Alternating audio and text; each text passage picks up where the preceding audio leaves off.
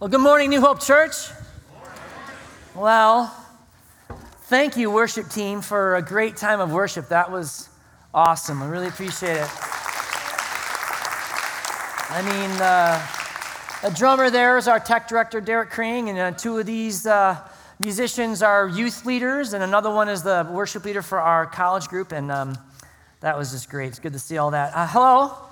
My name is Michael Glenn. I'm the worship pastor here at New Hope Church, and Pastor Mark is having some time off this weekend, so you get me. That's how this is going to work out. Um, we're going to get started here, but before we do, would you pray with me? Dear Lord, thank you so much for the opportunity that you have given us to sing, to remember, to celebrate, and declare your blessings on us. Thank you for worship. Thank you for the Holy Spirit that settles into this place and makes sense of all of this. God, my prayer for all of us here, as you know, I've been praying all this week, Lord, that each one of us here, in hearing what we have to learn from Psalm 103, that we would grow into be uh, better worshipers, more committed followers of you. Strengthen us now in you through your word. We pray this, Jesus, in your name. And all God's people said. So, in November of 2010, the United States was still involved in Operation Enduring Freedom, which is what the, was the military response to the terrorist attacks of September 11th, 2001. And on November 21st of 2010, a young Marine Lance Corporal from Jackson, Mississippi, named William Kyle Carpenter, and a fellow Marine were on post duty or outlook duty on the rusty roof of an outpost named Patrol Base Dakota. And that is in Marja, which is in the Helmand province, Afghanistan. Near the end of his four hour rotation on post duty, after having spent time ducking behind a three high layer of sandbags through which Kyle could feel the thud of incoming sniper fire, just minutes before he was about to be relieved, somebody threw a grenade onto the rooftop where he and his fellow Marine were stationed. Kyle doesn't remember much from that day, but what was very obvious, even in the immediate aftermath of the explosion, was that Kyle had jumped on the grenade. And both he and his fellow Marine miraculously survived. It took the military two and a half years to produce a 252 page report detailing the events of that day, after which the military decided to award Kyle with its highest military honor, the Medal of Honor. But one burning question remained How does anyone survive that? I'm going to answer that question, but before I do, I want to take a minute and recap with you some of the things that we learned last time I was up here teaching a few months ago. Uh, our text for today is Psalm 103, verses 2 through 5, but I want to touch on and bring out a couple concepts from verse 1 before we get started. So let's take a look. Psalm 103, verse 1, a psalm of David. Bless the Lord, O my soul, and all that is within me. Bless his holy name. Now, to bless the Lord is a call to worship, it's a call that demands a response. That response, in large part, is what we just did in worship. That response is declaring and celebrating and remembering God's blessings on us. And when we bless the Lord in this way, when we recount and celebrate and remember God's blessings on us, this is a practical way that we are built up in Christ. We are strengthened in Him when we remember His blessings. Blessing God roots those truths into our hearts, into our minds, and our souls, in our lives, and makes us stronger. Kyle Carpenter survived that uh, grenade explosion for a very interesting reason. Military investigators, what they concluded was that young, fit, strong Kyle with his armor on was actually a stronger and more dense object than the frail roof that he was laying on. So when Kyle jumped on the grenade and that grenade went off on that roof, because of the shabby construction of the rooftop, the lion's share of the blast went down through the roof and into the room below instead of going up through Kyle. See, Kyle was stronger than the roof. And it made me think when I heard that story about how God wants to strengthen us so that when something blows up in our life, when our marriage gets difficult, when we lose our job, when we have that prodigal child, we can survive. Now, it is good to pray to God that He would change our circumstances in life, right? That is a good, good thing to do. Um, to take away the cancer, to heal the body, to bring that prodigal child back. But I'm going to go out on a limb here and I'm going to make a broad summary statement about what I read in the Bible about how God deals with us in difficult circumstances. So I'm going to put it up on the screen. I want you to know this is not a scripture verse. You can reject it if you want. This is just Michael's broad summary statement about circumstances and the Christian life. I think most of the time, rather than changing your circumstances, God desires to make you strong and capable of enduring them. Or he chooses to give you outright victory over them for the glory of his name. Now, I want to give you a clear example of that from Scripture Isaiah chapter 41, verse 10. Very clearly, God says this Do not be afraid. I am with you. Do not anxiously look about you, for I am your God. I will strengthen you. Surely I will help you. Surely I will uphold you with my righteous right hand. So, Psalm 103, verse 1 begins like this Bless the Lord, all my soul, all that is within me, bless his holy name. Then it continues into verse 2. Bless the Lord, all my soul, and forget none of his benefits. And then, after this verse, our psalm shifts gears. The psalmist begins to answer the call of bless the Lord. He answers the call by remembering and recounting the blessings of God. And I, what I plan for us for today is that's exactly what we're going to do. We're going to look at verse 2 through 5. We're going to go line by line. We're going to examine and look at these magnificent blessings that God has for us. You ready? Here we go. Who pardons all your iniquities, who heals all your diseases, who redeems your life from the pit who crowns you with loving kindness and compassion, who satisfies your years with good things, so that your youth is renewed like the eagle. Who pardons all your iniquities, our first blessing. This pardon, this healing, is the first order of business when it comes to relationship with God and enjoying the blessings that follow. Now, my daughter here is graduating high school uh, this year. Congratulations, Grace. All right. Now, uh, quite an ambitious young woman in the process of deciding what was next for her life. She applied to like 4,000 colleges. I'm just kidding. I think it was 18, but it felt like 4,000, and I'll tell you why. Because every university that she applied to had their own admissions process. Fill out this form, write this essay, take this test, raid your parents' savings account. You all know the deal, right? If you want to come to our university, if you want to learn what we have to teach you, if you want to enjoy the social and, uh, and the student life here, you have to do this first. Because some things have to come first before good things can follow.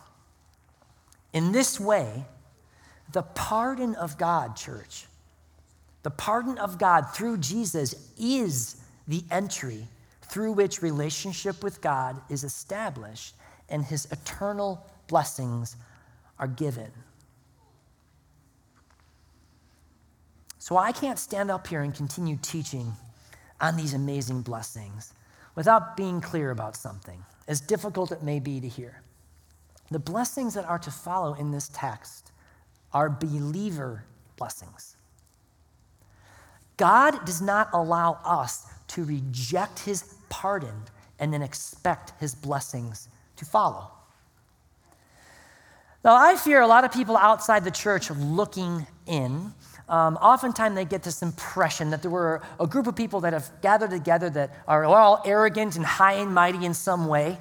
And um, I think that's sad. Now, in reality, um, it's only when you humble yourself and you come to the conclusion that you need a pardon from Jesus that you will find yourself in the company of true believers. You see, a true believer does not invite a non believer into a better than you club. A true believer invites a non believer to come and kneel at the cross with them. And oh, the blessings that follow. And oh, the blessings that follow. Now, all this talk about Jesus may have some of you asking a question in your head. We are looking at Psalm 103, and I'm talking a lot about Jesus Christ, and you're thinking, hey, um, wasn't it quite written quite a long time before the angel chorus uh, showed up on the sweet, still plains of Bethlehem on Silent Night? And the answer to that question that you may be asking yourself is yes. So our psalm was written a thousand years or more before Jesus showed up on the scene. And I've been talking about Jesus as uh, being our pardon. So, where did King David get this idea of forgiveness being the entryway into relationship with God? Where did he come up with that? Well, there's, there's a lot of answers to that question, but I'm going to go with this one because it allows me to use a laser pointer. And it's kind of fun. I feel like Iron Man up here. Now, I, I know uh, it's up on the left corner. Can you guys see that? You know what? Don't answer that question. That's okay. Um, but if you can, it's okay. I think you'll still be able to follow along. This up here is a picture of a tabernacle. Uh, the ancient Israel people, before there was a temple built, God had given instructions, very, very specific instructions to his people on how to build one of these things. Now, King David, the guy who wrote our psalm, um, lived before the construction of the temple, so David would have worshiped at a tabernacle. This is where he would have gone to church, if you will. Now, you can read the very specific instructions on how God wants, wanted his people to build this in Exodus 25. But I want to point a couple things out, all right? Um, this right here houses two rooms, this tent area, and uh, on the westernmost edge, this would have faced west up here, on the westernmost edge of the tabernacle compound was the most holy place. This is where God would have um, manifested his glory. And the other room in there is called the holy place. So on the very western edge, we have uh, God manifesting his presence. Notice there is a wall around this entire compound. Okay? This is God giving the instruction to his tabernacle building people a very clear message. You know what? You don't approach me any which way you choose. There is one way to God, only one door. Can I get an amen for that? One way that we get to God. Um, all right, so now, if I'm walking in the tabernacle here and I'm making my way over to God over here, you've got to make two stops before you get there. Okay? Now, this first item here, this is a bronze altar. This is the altar where people would bring animals and they would sacrifice them. Blood would be shed for the forgiveness of sins. They would bring animals, the priest would, would uh, get the animal on there, blood would be shed for the forgiveness of sins. Now, the next stop, you got to, oh, you can read about that in Exodus 27. Exodus 27, if you want to read about the specific instructions on the sacrifices, that's Leviticus chapter 4. Now, stop one, we've come in the door, we've got stop one, we've been at our altar. This next stop is this is called the bronze basin. This would have been a basin that would have been filled with water with which you would wash yourself, wash the filth and the grime off yourself before you made it to the holy place. This is where David worshiped. Now, I'm going to bring back up Psalm 103, verse 3, and we'll do it again. Are you ready? Who pardons all of your iniquities and who heals all of your diseases. Pardons your iniquities. This is where the sacrifice are made for sin. Second step is heal all your diseases, after which you can enter into the presence of God. You see, this has been God's plan all along. This has been his design from the beginning. God's people knew that in order to have relationship with him, sins had to be forgiven. A sacrifice had to be made, and a once and for all sacrifice of Jesus Christ himself on a cross. That's so everyone and everyone who would receive that pardon would be forgiven and allowed into relationship with God, and then the blessings that would follow. And oh, do they go. Those blessings, listen to this. Christian, you ready? Listen. You have been brought near to God through Jesus' blood. That's Ephesians 2. Jesus' blood church is the mechanism by which we receive our pardon. Christian, you have been declared righteous by God right now. That's Second Corinthians chapter 5. Why? Because Jesus died on the cross. New Hope Church, New Hope Church, we belong to God because Jesus shed his blood. That's Acts chapter 20. Christian, whatever moral debt you had with God, it has been paid. And you guessed it because Jesus shed his blood. That's actually Hebrews chapter 10, not 20. We apologize, that, that's, uh, a little mistake there. Moving on. Who pardons all of your iniquities and heals all your disease. So I have a difficult question. Does God heal all of our diseases? That's a tough question.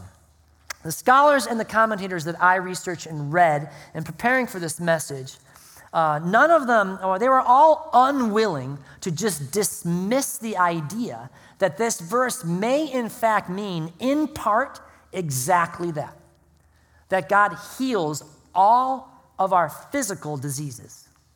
Now, I know that is hard to hear, but the explanation isn't complicated.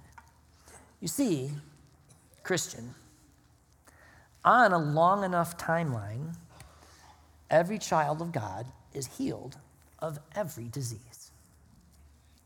On a long enough timeline, every child of God is healed of every disease. And I would refer you back to the great message that Pastor Mark preached this past week about what happens to a Christian when they die. He goes into quite a, a, bit of detail about what that is like. We will have new bodies made out of new stuff that doesn't get sick. So, how else can we understand what this means? Heals our diseases. Uh, Phil Johnson, he's the executive director and pastor of John MacArthur's Grace to You ministry, describes it this way Speaking of God healing our diseases. Now, the context would suggest that this is not talking primarily about physical diseases. The theme here is redemption from sin. And I think the context suggests the disease the psalmist has in mind are spiritual maladies. This is poetry. And Hebrew poetry depends on parallelism of meaning. Hebrew poets rhymed their thoughts Disease and iniquities are rhyming thoughts. This is precisely what the Isaiah, uh, the prophet Isaiah was speaking about in Isaiah 53. These are very famous verses. Take a look. But he was pierced through for our transgressions. He was crushed for our iniquities. The chastening that for our well-being fell on him, and by his scourging we are healed. The context of this verse is very clearly Jesus' sacrifice, yeah? His physical death. And at the very end of this verse, we see what the uh, result is, what one of the benefits of that sacrifice is, and that is a healing. God doesn't just declare you not guilty and then leave you be. He promises to work in us, to heal us from the effects of addictions and habits and jealousy and apathy and pride that linger in us. He heals the brokenhearted, Psalm 147. He binds up their wounds. So are you? Are you wounded? Are you hurting? Preach this truth to yourself, just as Psalm David does in Psalm 103. This blessing, this guarantee of this is not a future concept. This is a very present reality. God heals. Now, I, I don't want to uh, alienate or discount any of you who may be going through something right now. If you're not experiencing healing in life, it's not like you're doing anything wrong. Don't hear me say that. But I'm preaching Psalm 103, and this is what Psalm 103 has to say to us to encourage us. Now, little congregational participation moment, if you don't mind. Maybe we can all encourage one another. So, I want to ask you this. If you have been able, through the ministry of a church or a faithful friend, or time in a Bible study, or in one of the care ministries here at New Hope Church, if you have been able to have a healing or uh, shed a sinful habit, would you be willing to raise your hand? Has anyone here experienced the healing of God and be willing? And look at those. Look at those hands. You are all living proof that God keeps his word. He keeps his word. And, church, I have to tell you, this is one of the reasons God chooses to sustain the church. It is so that we can care for one another. You know, our care ministries blew up this past year. We had a lot of work to do, and a lot of people stepped up for that. We have Stephen ministers, we have care ministers, we have the leaders sitting right here. We have work that we can do with you, walk with you, beside you, put our arm beside you. This is what I encourage you. Part of this is on you. Reach out, give a call, talk to a pastor, visit the prayer room after a service. I, God can fulfill this truth in your life as well. Let's move on. Who redeems your life from the pit, who crowns you with loving kindness and compassion. Now, it was this verse, it was this very verse that first caused me to want to preach Psalm 103. I don't know, a while ago when I was first given the option to decide what I wanted to teach on next. Uh, I want to explain why. Archaeologists, in digging up um, the areas where the ancient people of Israel would have inhabited during this time that our song was written, um, uh, almost always come across various pits in the areas where these people lived. You can Google it. Uh, so they were very common back there. Now, I don't have much of a problem falling into a pit. You probably don't either when you're walking down the sidewalk. But back then in ancient Israel, this was something that was quite common. And uh, from a, a, historical standpoint, uh, most historians believe that many of them were primarily used to store grain. Uh, but they were also used, might I say, for some less kind sorts of things. Um, uh, they weren't always just putting grain in there, let's put it that way. All right, let me give you a biblical example from uh, in the prophet Jeremiah's life. Uh, we look in the book of Jeremiah, and in chapter 38, we hear and see a story. This is what God has done. God has sent prophet Jeremiah to go speak to King Zedekiah, and the king is having nothing to do with what Jeremiah is saying. We can look at that. Look at me with the Jeremiah chapter 38. Then they took Jeremiah and cast him into the cistern of Mr. M, the king's son, which was in the court of the guardhouse, and they let Jeremiah down with ropes. Now, in the cistern or pit, there was no water, but only mud, and Jeremiah sank into the mud.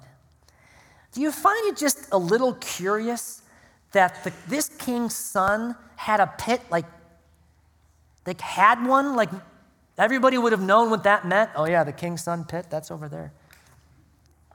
Now, the king eventually changes his mind and gives a command to get Jeremiah out. This happens two verses later, verse 10. Then the king commanded Ebed Melech, the Ethiopian, saying, Take 30 men from here under your authority and bring up Jeremiah the prophet from the cistern before he dies. So I want you to take note of two things about this pit, this ancient pit. Number one, Jeremiah was not going to survive the pit. And number two, it took 30 men to get him out. 30 guys to drag this guy out of this pit. Because you see, pits were also prisons, and they were weapons of war. They would dig them sometimes and bury sharpened spears at the bottom of them. No one singing Psalm 103 in the time when it was written would have missed this point. In the pit, you're wounded, probably mortally.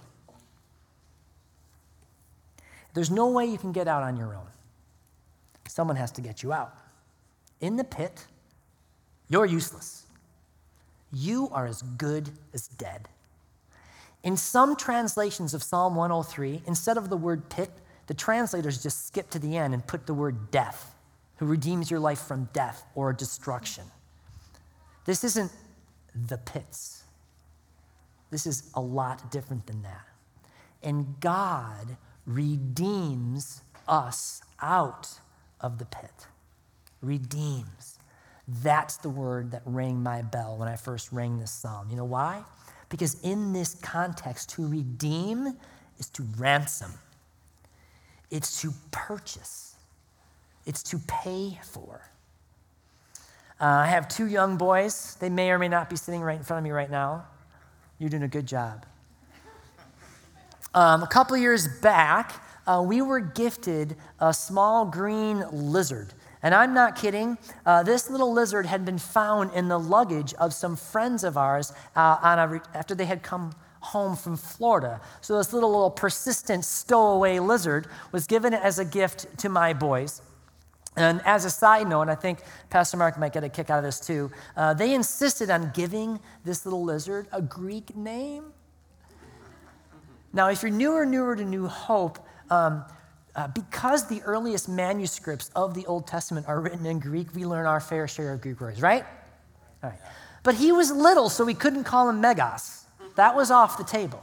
So they called him, they called him Festus, which means happy. A happy stowaway lizard. Why not? That's what they called him. And so uh, one evening, I'm driving home from work, and uh, I am churning through this, this text that we're looking at right now how God redeems our life in the pit. I know I'm going to be preaching on it. I'm mulling it over in my mind again and again. And as I'm driving home, I get a call from my wife, and she asked me to stop at the pet store and pick up some food for little Festus. So I head over there. It's quitting time, so there's quite busy. There's a long line at the counter. So I spend a little time milling around the pet store. And I actually uh, kind of got a kick out of it. It was, it was really fun to see the families there that were picking out their pets, you know. You know, little Sarah's tapping on the gerbil glass, you know, seeing which one is going to respond so she can pick one out. You know, and proud dad is walking Johnny over to the little puppy cage looking for that perfect canine companion for that game of fetch later. And as I'm watching all of this, I couldn't help but think to myself, hmm, you know what I bet doesn't happen all that often in a pet store? This. Yeah, I'd like a pet. You got any half dead ones? Maybe ones that have been fallen into a pit, maybe impaled really good, maybe something with a broken leg, maybe one that's blind. I want to pay top dollar for the most busted up animal you have. Now, the point of this illustration is to tell you that those of you who rescue wounded animals are more Christ like than the rest of us. That's actually not the point of this. But after I watch this play out, after I'm watching these families look to purchase these animals, just an amazing rush of joy came over me in that moment. You know why? Because God, the God, sitting on his throne, whose gaze extends to the end of the universe, whose sense of being isn't bound by time, who speaks and sustains all good things, would somehow, while sitting on this throne, take the time to walk to the edge, look down into a pit, and see me.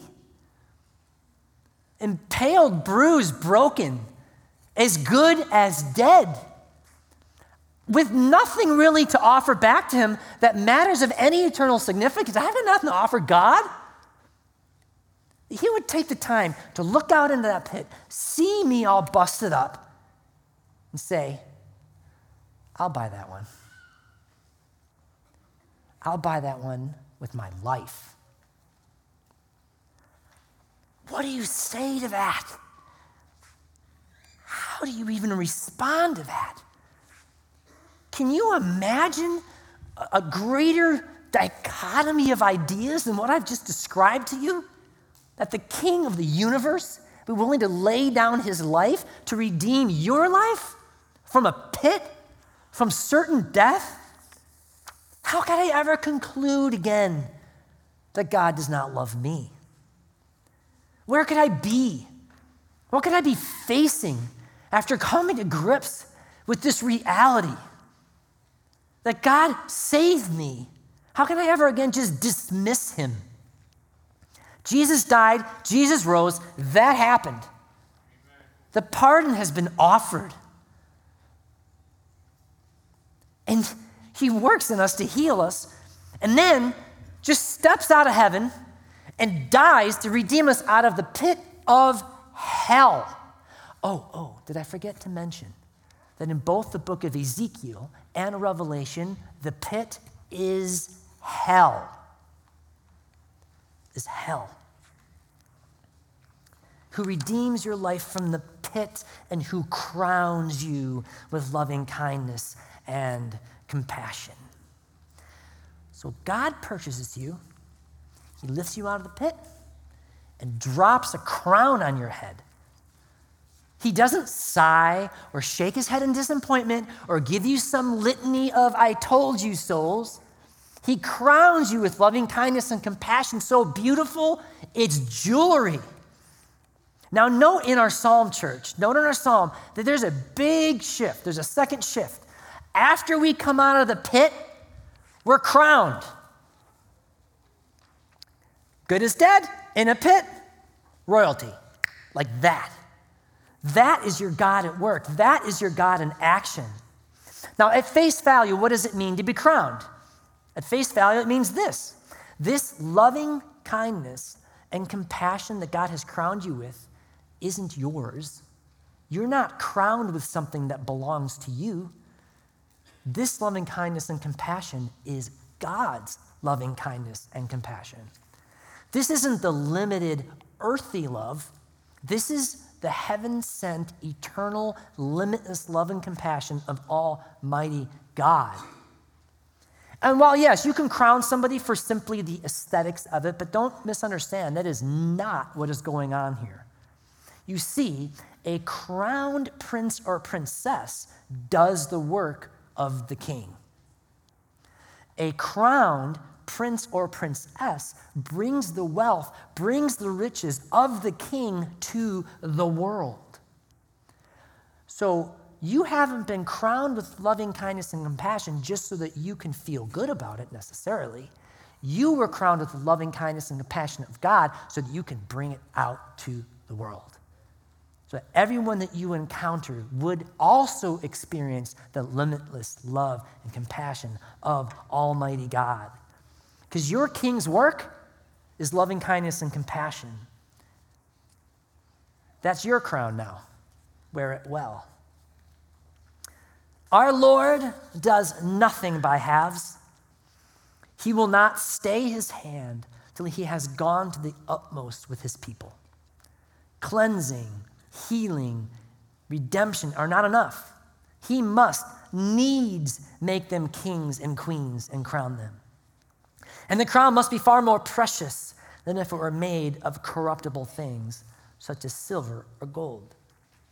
It is decked with jewels oh, it is studded with gems of grace and lined with the velvet of loving kindness. It is decked with the jewels of mercy, but made soft for the head to wear by a lining of tenderness. Who is like unto thee, O Lord? Charles Spurgeon. Moving on.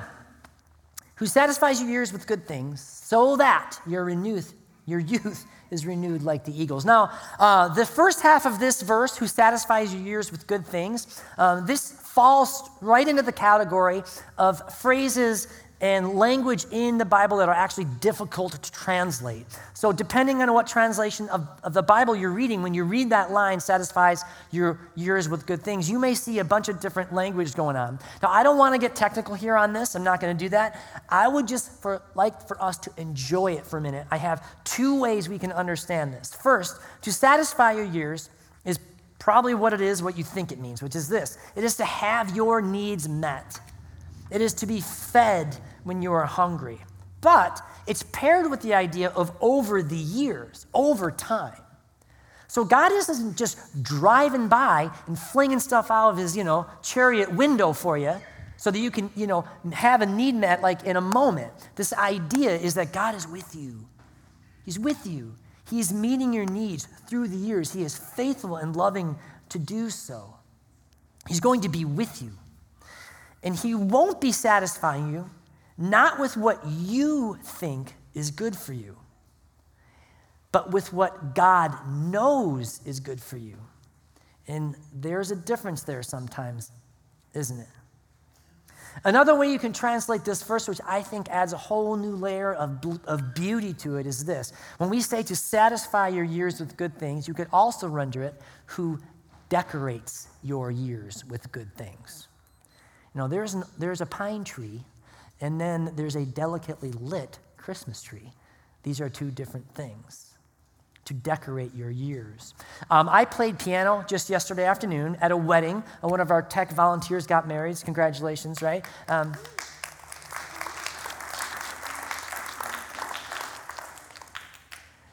wasn't expecting that. Anyway, um, and I'll tell you this I think Stefan and Julianne each see one another as a gift from God that will decorate their years. Judging by the way they were looking at each other all night long, I think that's for sure, that they probably think that about themselves. Who satisfies your years with good things so that your youth is renewed like the eagle. Last blessing, church, last one. So that your youth is renewed like the eagle. Well, what does that mean? Well, we have an awesome youth group here at New Hope Church. We really do. Very thankful for the leaders. And um, over the course of the last couple years, I've had the privilege of serving as a leader in, in the youth group in various capacities. Now, I want you to use your imagination a little bit. What do you think? I saw some youth group kids just now smiling at me. What do you think happens at youth group? Just use your imagination. You got like between 25 and 50, 12 to 18 year olds all getting together. What does that look like? Uh, is there laughter? Is there playfulness? Is there joy? Is there enthusiasm? Is there youthfulness? Does sometimes stuff break because we get a little rowdy? Yeah, yeah, that happens. Now, that's all part of youthfulness. All yes and amen. So don't ever buy into this notion that God is some grumpy overlord waiting to smash his hand down on you when you find yourself having a good time. God wants to renew your youth in that sense. This is fun. Fun. Laughter, joy. However, However, paired with the image of an eagle, we have to throw out what may be silly about the youthfulness that God blesses us with. Because an eagle is poised, strong, and unchallenged in the skies. When an eagle is soaring through the air, it has no, it is the top of the food chain, it has no enemies. Here's another thing Beginning at about the age of five, an adult eagle goes through a, roughly an annual process where they molt, where they'll shed their feathers. In the process, they look kind of shabby, but a new ones spring up, all brand new. You imagine King David looking at the eagle thousands of years ago, watching this eagle renew its feathers, and think to himself, that's kind of how God renews my strength my youthfulness, my joy. He does it like that. And it's fitting, isn't it? The very last picture of the first part of our song is that of an eagle, of strength, beauty, and poise. The final cadence of our song here sounds a strong, uplifting chord of an image of a God who intends for you to be in Him, that image summed up in a single word strong. That's what an eagle is it's strong and confident in his blessings. Do not fear, for God is with you. Do not anxiously look about. He is your God. He will strengthen you, church. He will help you. He will uphold you with his righteous right hand. Following this service, um, there will be people in our prayer room. I'll be lingering about. If you'd like to have someone pray with you or for you, if you have any questions about the pardon I was chatting about earlier, I would love to chat with you about that. We'll be around. As a believer in Jesus Christ, God forgives your sin. He pardons you. And He's faithful to work in you to heal you of the lingering effects of sin in your life. And He repurchases you out of certain death. He redeems you, He buys you.